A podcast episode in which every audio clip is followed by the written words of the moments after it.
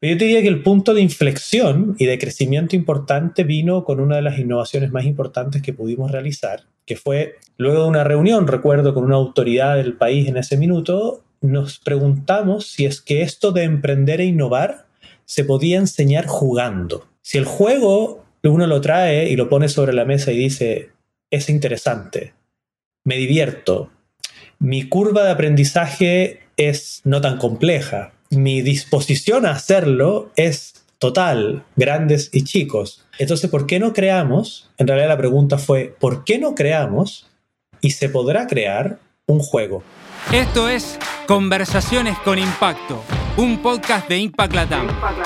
Acá vas a encontrar entrevistas, casos y otros contenidos de innovación, emprendimiento e impacto. Soy Dani Tricarico, tu anfitrión, y te invito a que te sumes a esta experiencia. Dale, sumate a la comunidad de impacto. Buenas, buenas, buenas, buenas. Buenos días, buenas tardes, buenas noches, donde sea que estén. Bienvenidos a otro episodio de Conversaciones con Impacto. Este podcast de Impact Latam, donde entrevistamos a emprendedores y referentes del ecosistema de innovación, emprendimiento e impacto en Latinoamérica. Como siempre, los invito a sumarse a la comunidad de Impact Latam ingresando en www.impactlatam.co para poder acceder a información, beneficios y mucho más y a su vez potenciar sus emprendimientos y organizaciones hacia el mundo del impacto económico, social y ambiental. El día de hoy tengo el gran gusto eh, y honor también de conversar y entrevistar a un amigo, primero, y segundo, un gran profesional y referente en estos temas, Elías Tefarikis. Elías es em, emprendedor, eh, gestor de la innovación y bueno, muchas cosas más que vamos a recorrer en el camino. Hoy en día, director ejecutivo de eh, Corporate Impact Venturing en Guaira, el brazo de inversión de Telefónica. Así que bienvenido, Elías, y gracias por sumarte a Conversaciones con Impacto. Muchas gracias, Daniel, por la invitación y un saludo a todas las personas que nos escuchan en este tremendo podcast, del cual yo soy seguidor hace un buen tiempo. Pero gracias por, por tenerme aquí y ese espacio para poder conversar de las cosas que nos gustan. Y sin dudas, así que muchas, muchas gracias. Bueno, quiero arrancar un poquito eh, es, vamos a atravesar dos o tres espacios importantes de tu vida mientras preparaba un poco el, eh, capítulo. Eh, quiero arrancar de momento cero, eh, valga la redundancia, del primer, del primer momento cero. en tu paso como emprendedor en temas de educación, em, ¿cómo arrancaste esos primeros pasos? ¿Cómo, cómo fue esos primeros comienzos? muy desafiantes, pero con esta ilusión eh, que te llena el cuerpo y el alma de decir, quiero hacer algo distinto, quiero hacer algo que me llene, quiero hacer algo que sea un aporte para otras personas y que no tengo muy claro cómo realmente se hace ni cuál será el paso a paso, pero teníamos muchas ganas de hacer algo que llegara a las personas. Y y obviamente es algo que no hice solo, lo hice con un amigo, con un socio, con una socia, con varias personas que teníamos talentos distintos, pero nos convocaba como un mismo desafío. Y en ese minuto, estoy hablando el año, uff, a ver, ya tengo que poner mi, carnet de... hay que, hay que ponerlo para atrás, sí, sí. Para atrás, pero estamos hablando del año ya me voy a acordar del año 2012, no, ya me voy a acordar del año a ese punto que no lo tengo, no lo tengo del todo claro. Yo creo que fue 2005 por ahí, ¿no? Una 2006, 2005, 2006. Buen punto, gracias, Dani. Y teníamos la pregunta de cómo poder llegar a lugares educacionales eh, de una manera distinta, con temáticas que en ese minuto eran muy poco conocidas como era el emprendimiento y la innovación. Cómo podíamos acercarnos a jóvenes principalmente de una manera distinta. Estoy hablando el año 2005-2006, donde obviamente la transformación digital, el uso masivo del Internet y una serie de cosas era algo mucho más incipiente, no era lo que hoy día todos conocemos. Entonces dijimos, bueno, hagamos, tratemos de llegar con un mensaje distinto, en un medio distinto, con contenidos interesantes para poder acercar a esas personas. Y creamos una revista, una revista que se llama Momento Cero, eh, tal, al igual que el nombre de la empresa, y que lo que buscaba era acercar con, de una manera distinta en términos de contenido y diseño, eh, contenidos interesantes para estas personas. Eh, y así partimos. Eh, nuestro mínimo producto viable inicial, yo lo miro con el tiempo con mucho cariño, pero era muy sencillo, con mucho corazón. y creamos un medio de comunicación al final del día. Eso fue lo, que, lo que creamos. no estaba claro cuál era el modelo de negocio, de hecho no se sabía ni nadie entendía muy bien lo que era un modelo de negocio. Y había mucho, estoy hablando, yo tenía 20, cuatro años. Entonces, había muchas preguntas, tanto desde lo técnico como desde la experiencia de cada uno de nosotros, que no, que no sabíamos cómo responder. Pero sí teníamos determinación, muchas ganas de aprender. Todos teníamos muchas ganas de aprender.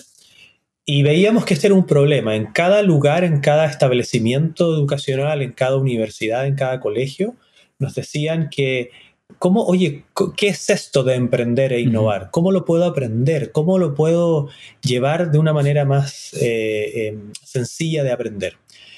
Y ahí creamos una revista, la que era muy sencilla al principio. Luego de eso comenzamos a crecer, tanto en contenido, en saber cómo venderlo, en traer universidades, auspiciadores, a traer invitados interesantes. Y al principio uno tocaba la puerta y decía, déjame entrevistarte, por favor.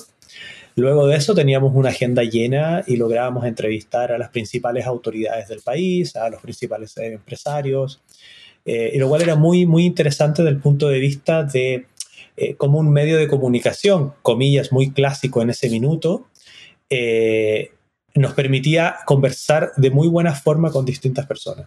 Esa fue la primera etapa de la empresa. Eh, una etapa de muchísimos aprendizajes cuando uno emprende al inicio, como tú bien lo sabes, Dani, las personas que nos escuchan, eh, uno hace muchas labores, no necesariamente la que es mejor. Eh, comienza a encontrar ese camino. Pero yo te diría que el punto de inflexión y de crecimiento importante vino con una de las innovaciones más importantes que pudimos realizar, que fue luego de una reunión, recuerdo, con una autoridad del país en ese minuto, nos preguntamos si es que esto de emprender e innovar se podía enseñar jugando, a través de un juego.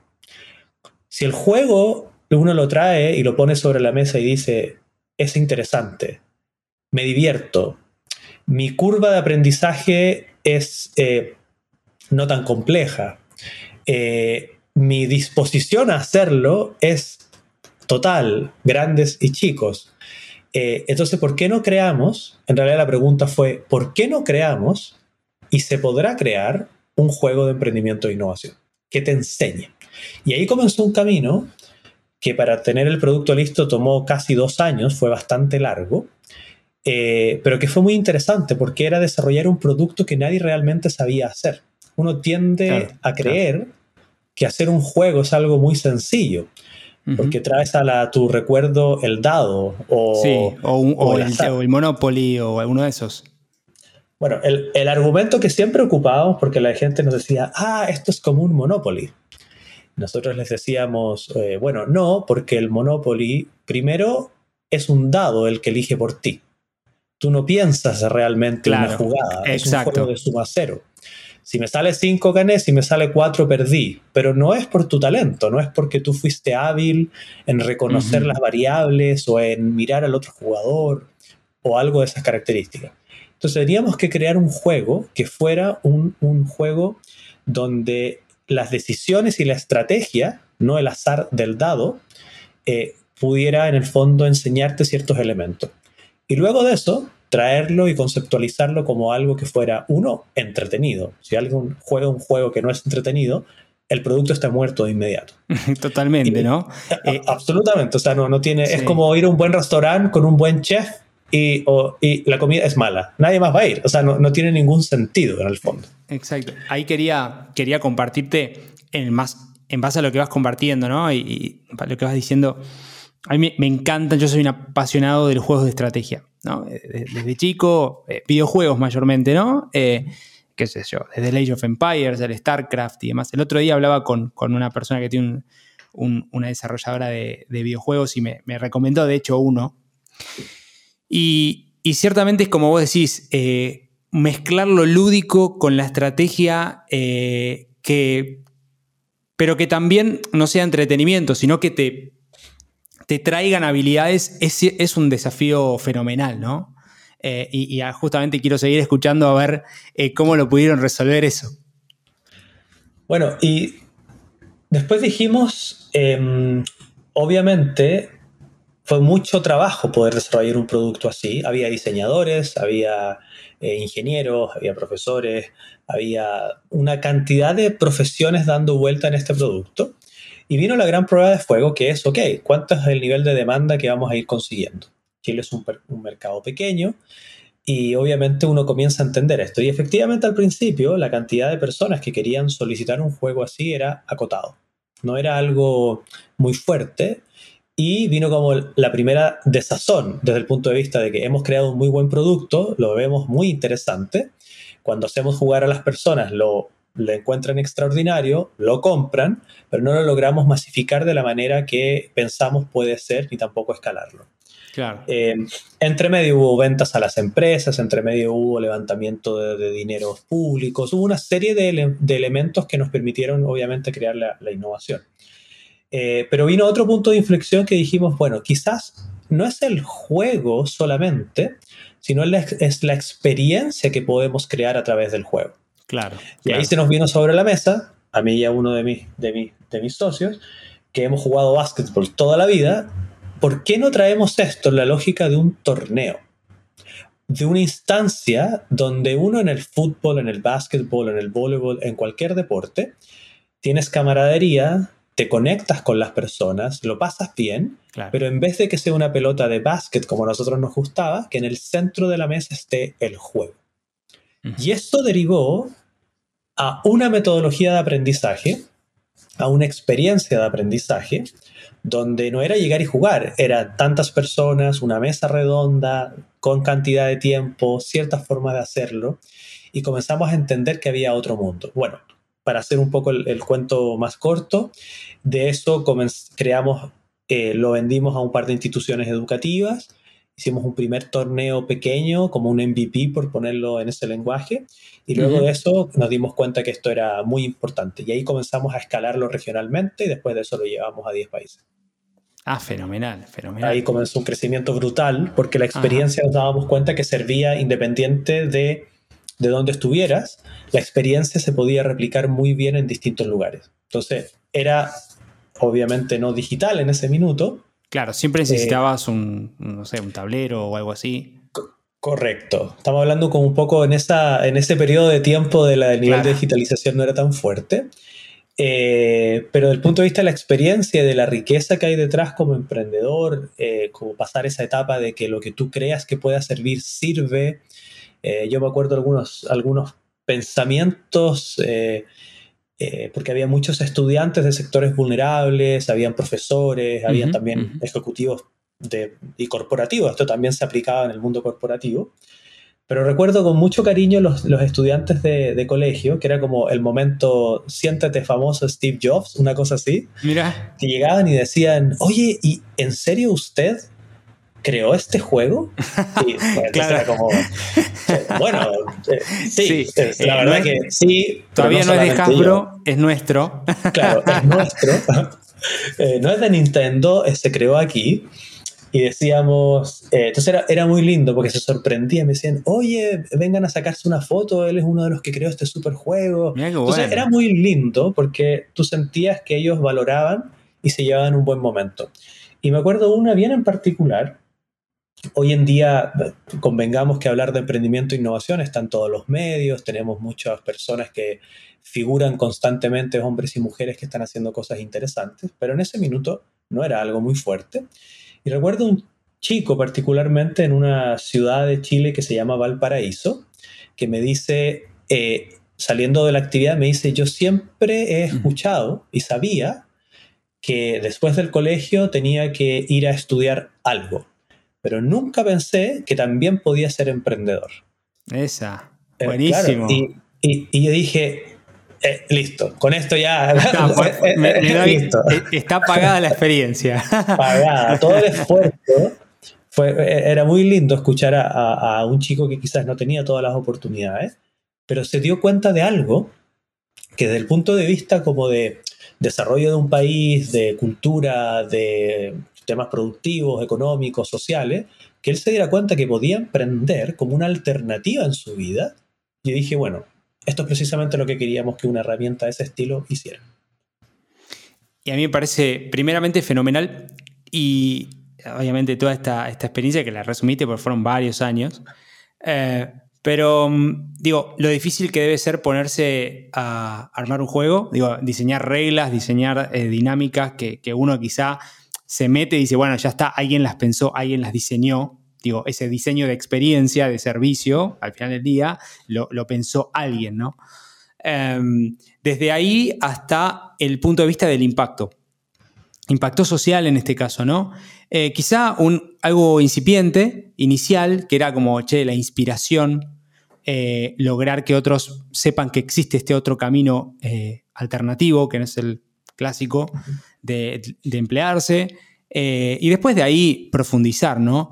pero creo que es lo, incipiente, lo inicial, ¿no? no más bien incipiente, lo inicial sobre esta instancia que me parece fenomenal lo que lograron. Y la pregunta que te hago es, ¿Vos crees que se puede enseñar habilidades de innovación y emprendimiento eh, em, a través, digamos, entiendo que sí, ¿no? Pero a través de lo lúdico y, esto en escuelas, sí, digamos.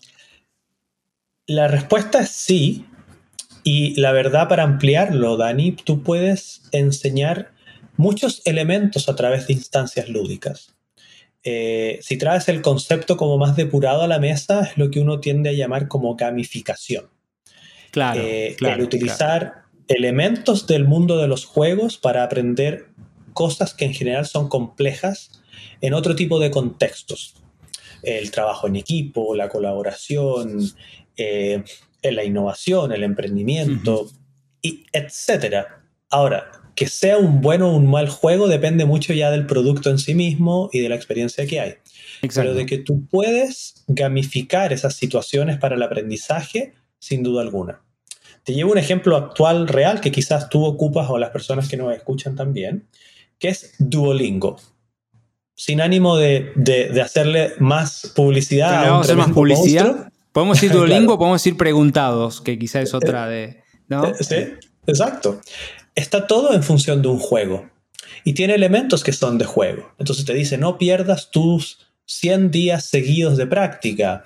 O hazle un, como un high five o un brazo arriba eh, eh, a, las personas que están haciendo este, esta instancia. Todo eso, cuando tú lo llevas a una cultura que necesita un cierto cambio en una organización o a un chico o una chica que quiere aprender a emprender o innovar, son conceptos bien interesantes y son conceptos que obviamente como experiencia de aprendizaje tiende a ser mucho más significativa que una que sea más plana.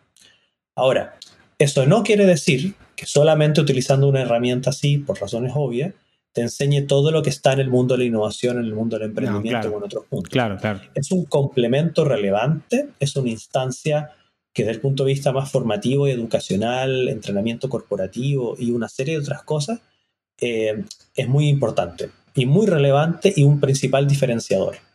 Eh, pero no lo hace todo. Hay otras instancias que también deben estar sobre, sobre la mesa.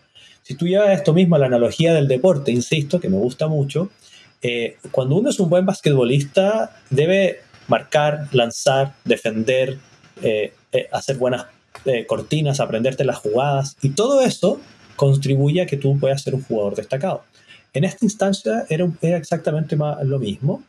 Pero lo que era muy interesante era que no te enseñábamos a, emprender o a innovar y sus conceptos relacionados con un plumón, con una pizarra y decirte, bueno, esto es así o es así, sino que tú lo vivías jugando. Por ende, tu acercamiento era muy distinto y lo sigue siendo, como también es con otras herramientas. No, y me parece fenomenal porque ciertamente mucho tiempo, mucho se habla de esto de cómo podemos democratizar el tema este y accesibilizar eh, en escuelas, eh, desde el kindergarten, digamos, para arriba. Em, y ciertamente creo que el juego es una herramienta, pero todavía no está ese, ese, dispositivo para, específico para hacerlo, ¿no? Como, como el benchmark, ¿no? Como, como el lugar a donde decís, bueno, e, e, este es el camino, ¿no? Y mismo, como decís vos, no reemplaza al docente, sino que complementa eh, al, profesor, al docente y las herramientas educativas generales también, ¿no? Pues no solamente eh, con eso, eh, digamos, lo, formativo. Y, puedes llevarlo incluso hablando derechamente, quizás llevándolo al mundo de la universidad, del mundo de las certificaciones, del mundo más del entrenamiento en educación superior. Sí. Y claro, yo que también hago clases de temas de innovación a estudiantes universitarios, cuando tú construyes una buena experiencia de aprendizaje para ellos, independiente que uses un juego o no, es muy distinta. Es muy distinto. Hoy día eh, puedes ocupar una serie de herramientas sin duda tecnológicas, sobre todo en los tiempos de pandemia, que es un poco evidente, pero es cómo tú construyes esa experiencia, también cuál es el resultado que puedes ir eh, teniendo, obviamente. No se trata de que establezcas siempre un circo de clase, por decirlo, no, no, es a ese nivel. Exacto. Pero sin duda alguna, el pensar la mejor experiencia de acuerdo a las personas que tú le vas a enseñar es un tema no menor. A mí me ha enseñado muchísimo, tanto en el mundo corporativo, en el mundo de emprendimiento, en el que sea, eh, y me parece que ha sido un aprendizaje extraordinario y una posibilidad muy grande en mi, vida. Sin dudas. Bueno, me quiero meter ya en, el segundo tiempo, digamos, de los tres que vamos a ir tocando. Eh, después de Momento Cero vino el, corregime si, me equivoco, el BID, el Banco Interamericano de Desarrollo, ¿no? Y ahí como tu experiencia más eh, hacia lo multilateral, ¿no? Lo, público, que ¿Qué, mayores aprendizajes tuviste de, tu rol ahí? Ya una vez después de emprender, te fuiste como a la parte multilateral a poder fomentar esto, me imagino que en una dinámica, en una capilaridad mucho más grande, Latinoamérica. Eh, ¿Qué fue los principales eh, outcomes de eso, no? Mira, yo te diría que lo primero y más eh, divertido quizás de esto es que fue la primera vez que busqué trabajo formalmente. Claro. Entonces, lo, primero fue un aprendizaje de cómo encontrar un, trabajo en una organización fuera. Y eso fue todo un aprendizaje para mí que yo no lo, no lo tenía. Pero dicho eso, eh, fue una muy linda experiencia porque ya era, eh, de partida tenía una mirada muy regional, muy de América Latina y el Caribe, muy de que si bien es cierto, hay cosas que funcionan para el fomento del emprendimiento y la innovación, hay que tratar de hacer una sintonía fina respecto de lo que cada país con que trabajara pudiese funcionar.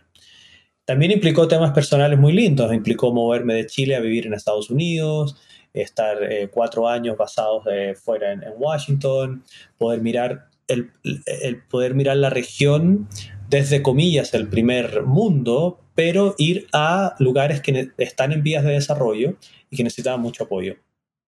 Lo otro es eh, el complemento, el complemento entre moverte en términos de habilidades para hacer que los proyectos se concretaran. Cuando tú estás más del lado del emprendedor, eres ágil, te mueves rápido, sin grasa, necesitas accionar algo que te des cuenta si le sirve a alguien o no. Obviamente la caja y los ingresos son un tema, cuando llegas al mundo corporativo, esa no es, no es la sintonía. La sintonía es la estrategia, el largo plazo, la reputación, eh, etc. Entonces ahí había dos primeros elementos a, poner sobre la mesa, porque yo tenía muy, muy hipertrofiado, por decirlo, el mundo de la agilidad. Porque es, muy, es muy sencillo. Si no te movías, no generabas ingresos. Si no generabas ingresos, la empresa no se muere. sin caja no se mueve la cosa. Punto, se acabó. Aquí la caja no era un problema, en lo absoluto. Tú había proyectos, había por supuesto que desafíos, urgencias y una serie de cosas que hacer, pero eso, desde el punto de vista de mi aprendizaje en ese minuto, ya era un gran cambio.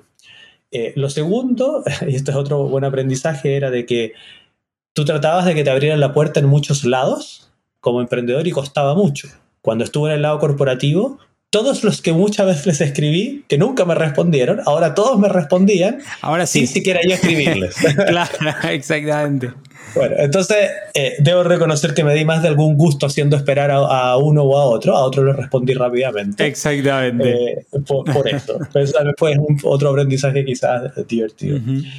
Eh, una institución como un mundo multilateral, yo te diría que si uno lo lleva a una analogía de deportes, es que el emprendedor o emprendedora sabe correr bien los 100 o los 200 metros planos, pero le cuesta correr la maratón. No puede. Claro, claro. Una institución de estas características está preparada y diseñada para correr maratones. Mm. Entonces, cuando tú estás emprendiendo y quieres conectarte con estos organismos, tienes que ocuparlos en este lado estratégico de correr la maratón en muchos elementos escalar, profundizar tu modelo de negocio, llevar tu tecnología a otro lado, entrar a países de que no has podido entrar eh, con el apoyo de tener estudios de impacto que por ti solo no puedes financiar, pero que son de valor, que quizás un corporativo de estas características te ayude, eh, etc. Y, fue muy bonito. Yo trabajé con 13 o 14 países distintos, en distintos niveles de proyectos, todos vinculados. Eh, a un poco las temáticas que nos convocan, impacto, desarrollo de emprendimientos sociales, tecnológicos, inversionistas, etc. Eh, así que fue, un, muy lindo aprendizaje. Y, estoy viendo este, este patrón, ¿no? Inicial, eh, educación, eh, habilidades, ¿no? Este, como hablabas de habilidades, digamos, desarrollar habilidades y ahora, desde este lugar en el BID y los próximos eh, experiencias que vamos a ir atravesando, habilidades de lo privado, de lo público y cómo fomentarlo y cómo, cómo se complementa hasta, lo que, hasta lo que es hoy, ¿no? Es alguna de las cosas que voy viendo de lo que vas conversando. Siempre me gusta trazar un camino desde ese lugar. Y después de eso, eh, sí tuviste un rol eh, específico ya en el gobierno nacional, aquí en, Chile, ¿no? Ya me parece que era una dinámica más específica de asistencia social, ¿verdad? Sí, luego de, mm, al regreso a Chile, luego de cuatro años en, Washington, eh, en un cierto momento de mi regreso, se levanta este desafío de poder liderar un equipo que estaba impulsando algo muy bonito en términos de innovación social, que sigue siendo ese camino, el trazado tiene que ver siempre con innovación, que era cómo poder facilitar el acceso de beneficios del Estado tanto el mundo de más clase media como el mundo vulnerable, de una manera rápida y sencilla. Eh, hoy en día, cuando tú vas a una plataforma, y para que se entienda quizás con la gente que nos escucha, eh, y vas a buscar un producto, ya sea una de estos grandes, para no hacerle auspicio a todos, pero una de estas grandes marcas que te llevan todas las cosas a tu casa, tú tienes todo en ese mismo lugar. Y tú esperas en ese lugar poder, uno, comprar, hacerlo rápido, que te lo entreguen, encontrar opciones, que te recomienden, etc. Entonces, la pregunta ahí fue, ¿por qué no hacer lo mismo, pero con un sentido distinto? Ocupemos esas herramientas tecnológicas, pero para poder decirte a ti, uno, usted, dado lo que en Chile se conoce como el registro social de hogares, que es la, es la información de la, del hogar y de la familia en términos de sus ingresos, composición socioeconómica, nivel de vulnerabilidad, etc., ¿qué beneficios podrías optar o solicitar del Estado en ámbitos que pudiesen ayudarte en un momento catastrófico o complejo? Salud, educación, vivienda, eh, etc.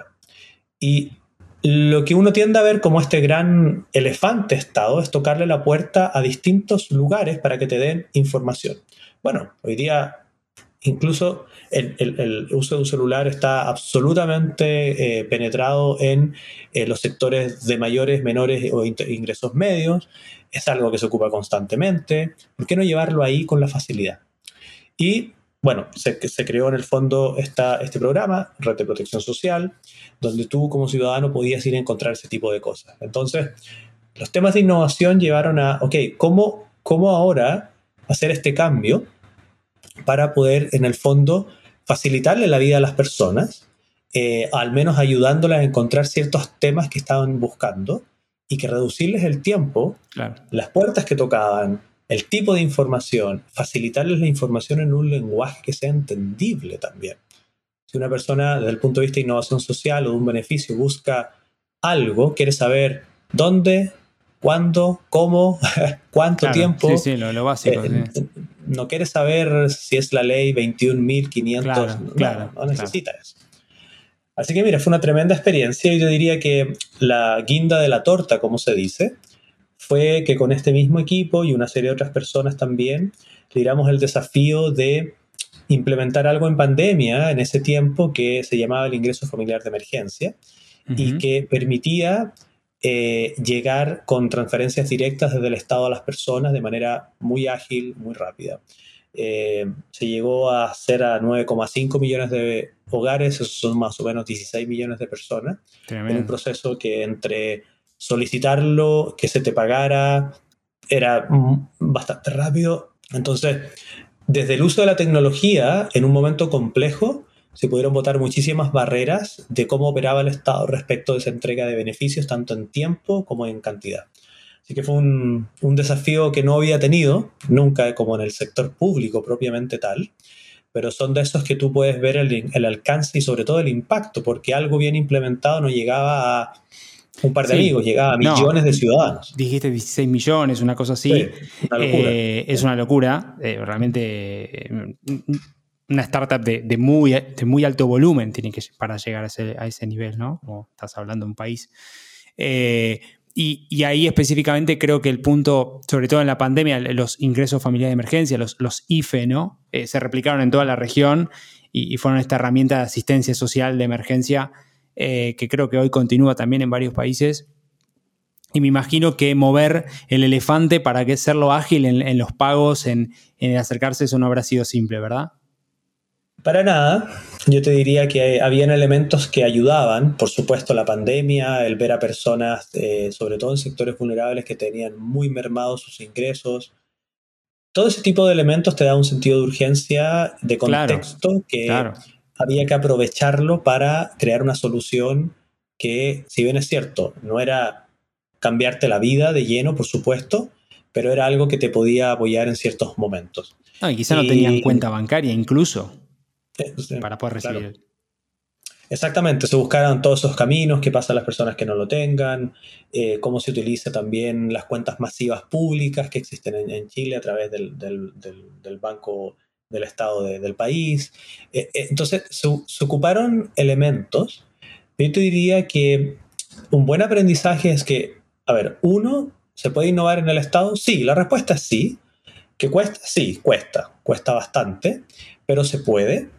Y la riqueza tiene que ver también con que una buena implementación, eh, al igual que un desafío inicial, como contaba yo en mi primera etapa eh, de emprendiendo en momento cero, un buen diseño eh, en este otro lado, con los incentivos correctos, ocupando la tecnología y una serie de cosas, puedes tú llegar a millones de millones de personas. y eso tiene un, un, sentido desde mi punto de vista súper súper interesante. Es, es, fenomenal, es fenomenal.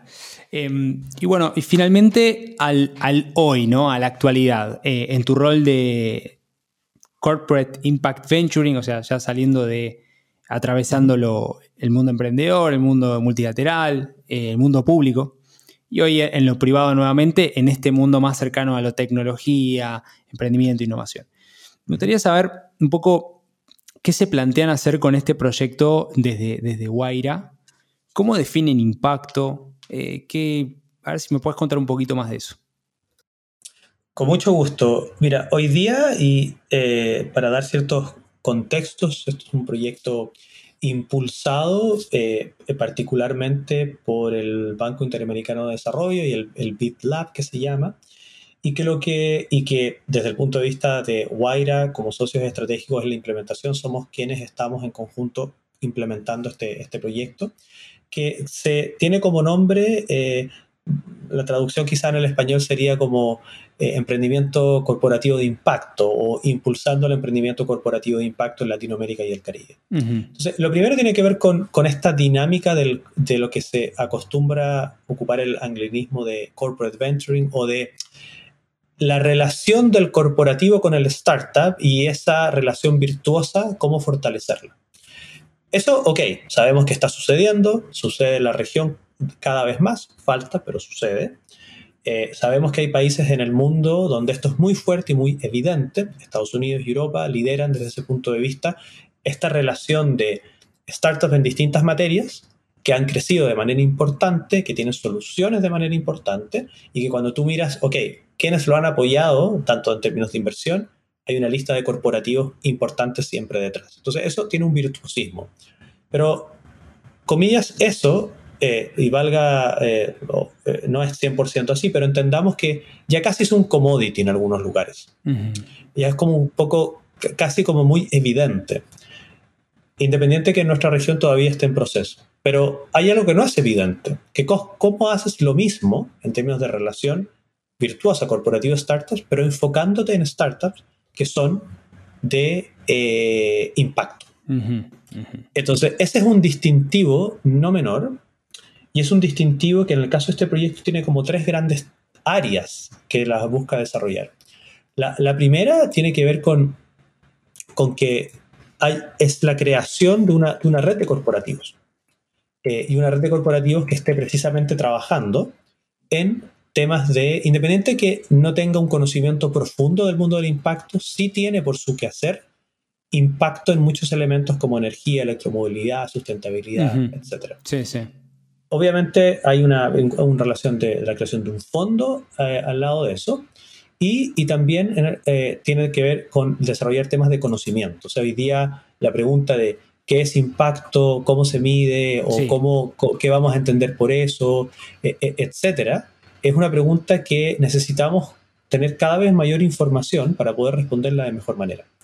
Eh, y eso es un poco lo que estamos haciendo hoy en día, con una mirada más regional, con foco en, eh, hoy día tenemos cinco grandes corporativos que son miembros de esta, de esta red y que sigue creciendo.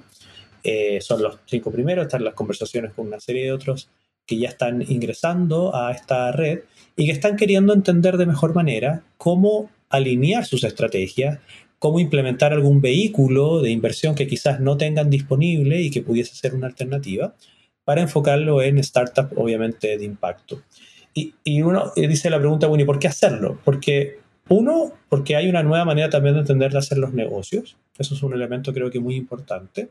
Dos, porque hay una serie de temas, sobre todo en el mundo medio ambiente, que no podemos esperar más y que creemos que, eh, que el vincularse y el mirar, obviamente, a los objetivos de desarrollo sostenible de las Naciones Unidas, eh, como también una serie de otras prácticas, son muy importantes para poder propiciarlas y eso es un poco lo que estamos, lo que estamos haciendo. Y, retomando un poco esta, la, línea de la conversación ¿no? que veníamos teniendo, hablábamos de habilidades, de, de, tema de, la habilidad educativa, ¿no? de, después en lo público, lo privado, lo multilateral.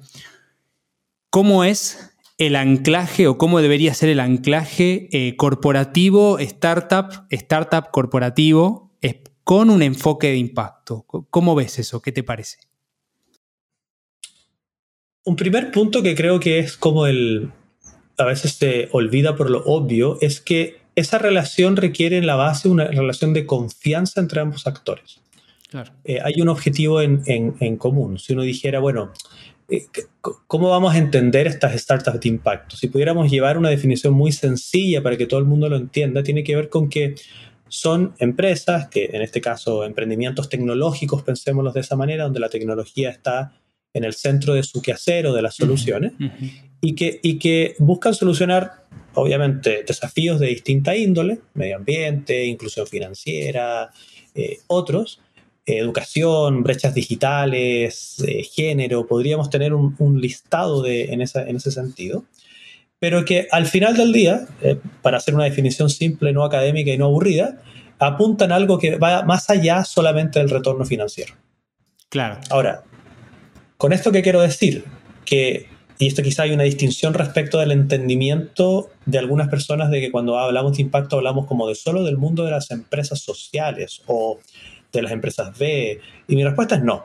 Esto no, no es, va más allá que eso. Hay compañías, por, probablemente por definición, el mundo de las empresas B o em, emprendimientos sociales que quizás por su definición uno entendería que van hacia allá, pero quizás hay un grupo de emprendedores o, ingenieros en cierto lugar que están desarrollando nuevos elementos de energías limpias, donde la obviedad de que es algo social no es tan rápida.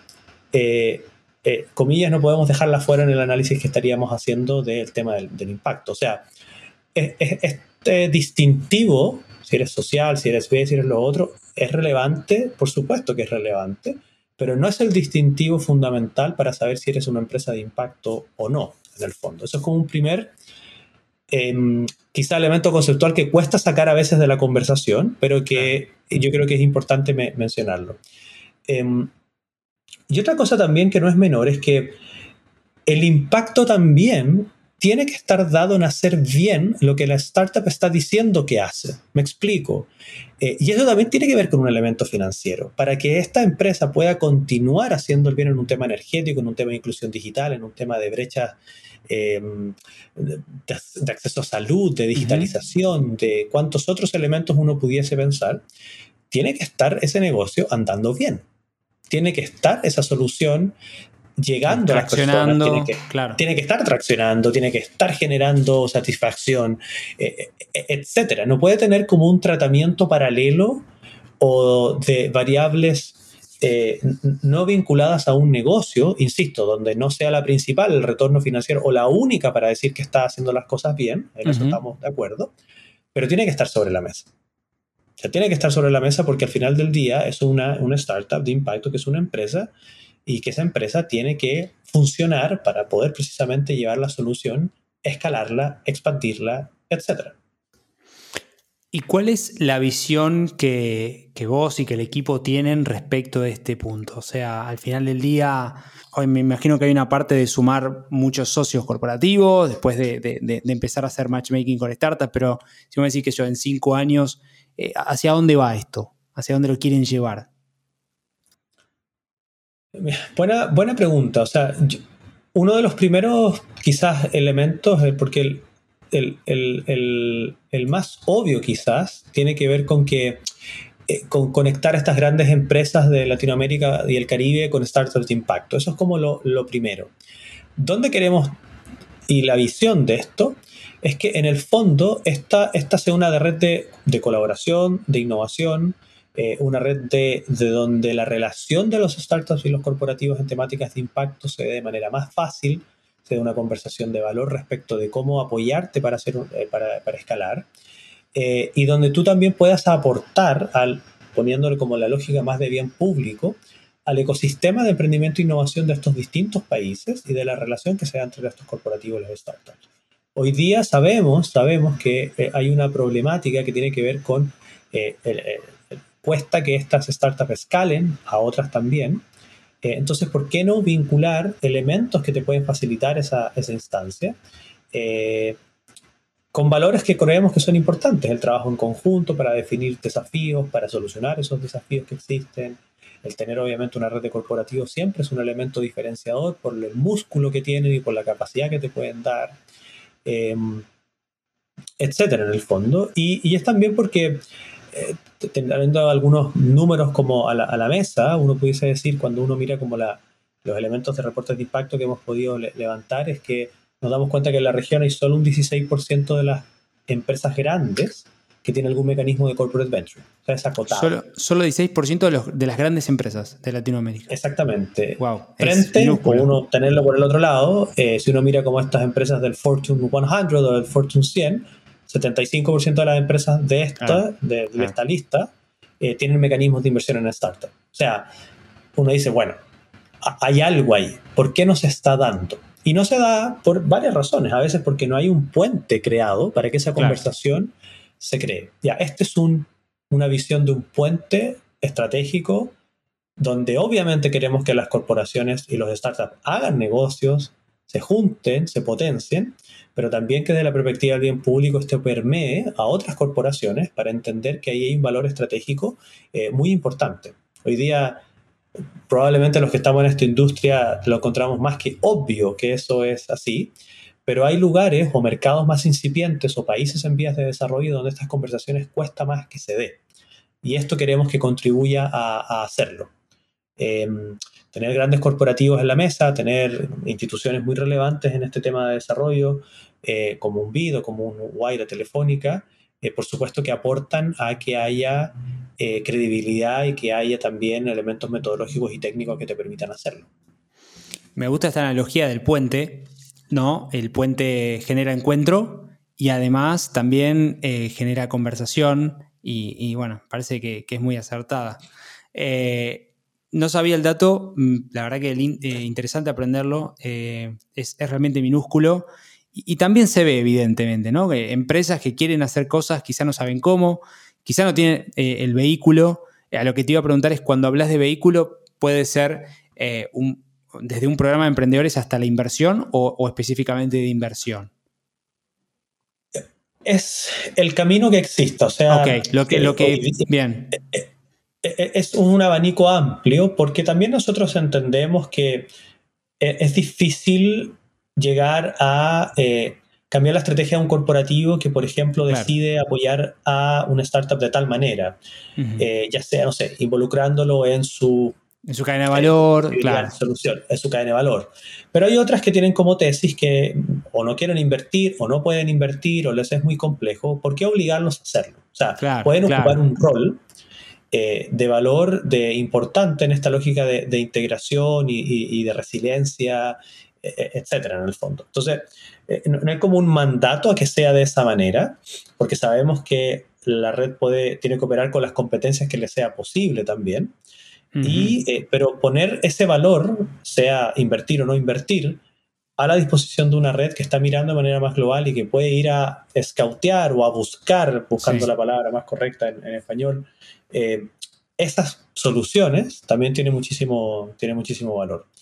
y, y otra cosa también que, no es menor es que también acá hay una mirada de, desarrollo más de largo plazo respecto del rol que cumple la innovación en el desarrollo en el fondo de, los países. yo creo que ese es un elemento que, es muy importante eh, y que no debemos obviarlo en el fondo.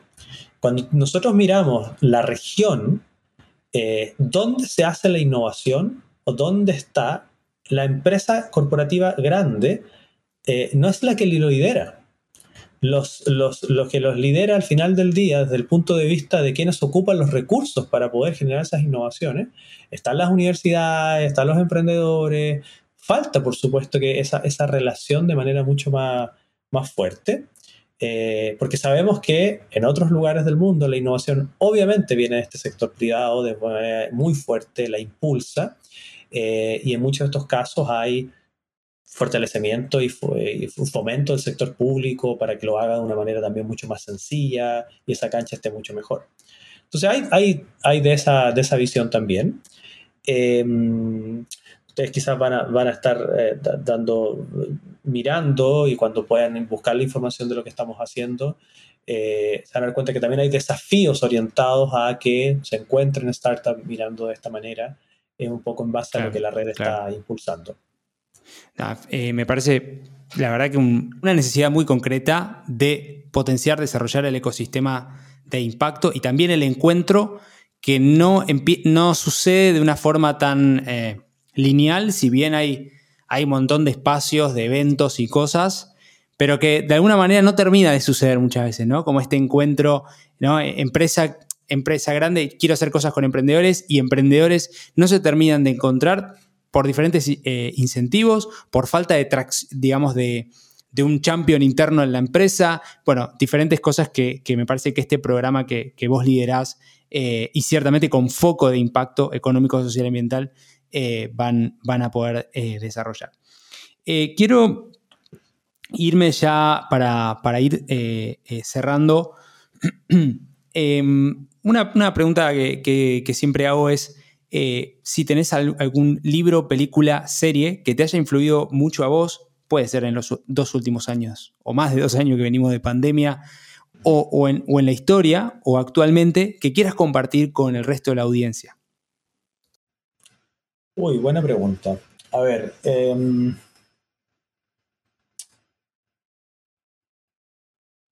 hay un libro bueno, se me vienen algunos a la cabeza. Quizás voy a partir por uno que creo que es, muy lindo, que se llama eh, La paradoja de la prosperidad. Eh, y creo que la bajada era cómo la innovación puede mm, sacar a los países de la pobreza. Es un libro, eh, su título original es en inglés, se llama The Prosperity Paradox y es de un autor muy conocido que falleció. De Christensen, ¿no? De Clayton Christensen. Exactamente. exactamente. Ese libro diría que es extraordinario para entender el impacto de la innovación en el desarrollo y sobre todo desde el punto de vista de la pobreza, cómo colabora en una serie de elementos para que esto pueda salir y, cambiarse. Es un muy lindo libro porque tiene ejemplos de distintas cosas que diría yo que son súper interesantes y que a mí me, han hecho mucho sentido. Otro, sí, bueno, bueno, quizás la lista va a ser. Sí. Ah, bueno, pero, si quieres un top, un top, eh, un top 3. Este es un muy lindo libro. Otro libro que a mí me pareció muy lindo en su minuto se llamaba em, este, el, Banco de los Pobres, este de Grameen Bank, este libro sí, de. El de Yunus, de Grameen Bank. El de Yunus. Eh, Banker to the Poor, creo que es. Banquero de los pobres. O Muy linda la historia, quizás en otro contexto del mundo donde eh, quienes nos escuchan quizás no, no es tan evidente. Eh, le tengo cariño también porque tuve la oportunidad de conocerlo a él, me firmó ah, el libro, conversamos cinco minutos, entonces fue mi, mi momento como de fama para hablar con un Nobel, con un premio Nobel. Es, la, vez en la, es la vez en la vida que he hablado con un premio Nobel, yo creo. Sí, sí, sí. me pareció muy interesante. Yo, yo, diría que esos dos, y ahora los que estoy leyendo, hay uno que me parece bien interesante que se llama reimaginando el capitalismo en un mundo en llamas. Sí, el, mundo prendido fuego. Sí. Henderson, sí. Em, interesante, interesante porque te, lleva a pensar precisamente la innovación, el rol de la empresa, eh, su interacción con el mundo del capitalismo, etcétera, etcétera, etcétera. Yo diría que son libros que son, son bien interesantes a los que estamos como en esta mirada de impacto, de entender un poco el rol de las empresas, de las startups, de la innovación un poco en el desarrollo y en el tratar de mejorar la vida de las personas, que es un elemento eh, que yo creo que le pega a cualquier industria al final del día, independiente sea de energía, transporte, educación, etc. Claro. Y una serie, no sé, no, no, no sé si son... ah, bueno, puede ser, puede ser los, los libros y, está bien, digo, era, alguna, alguna de las alternativas. sí, yo diría que eso se me viene como rápidamente más a la cabeza para, para compartirlos.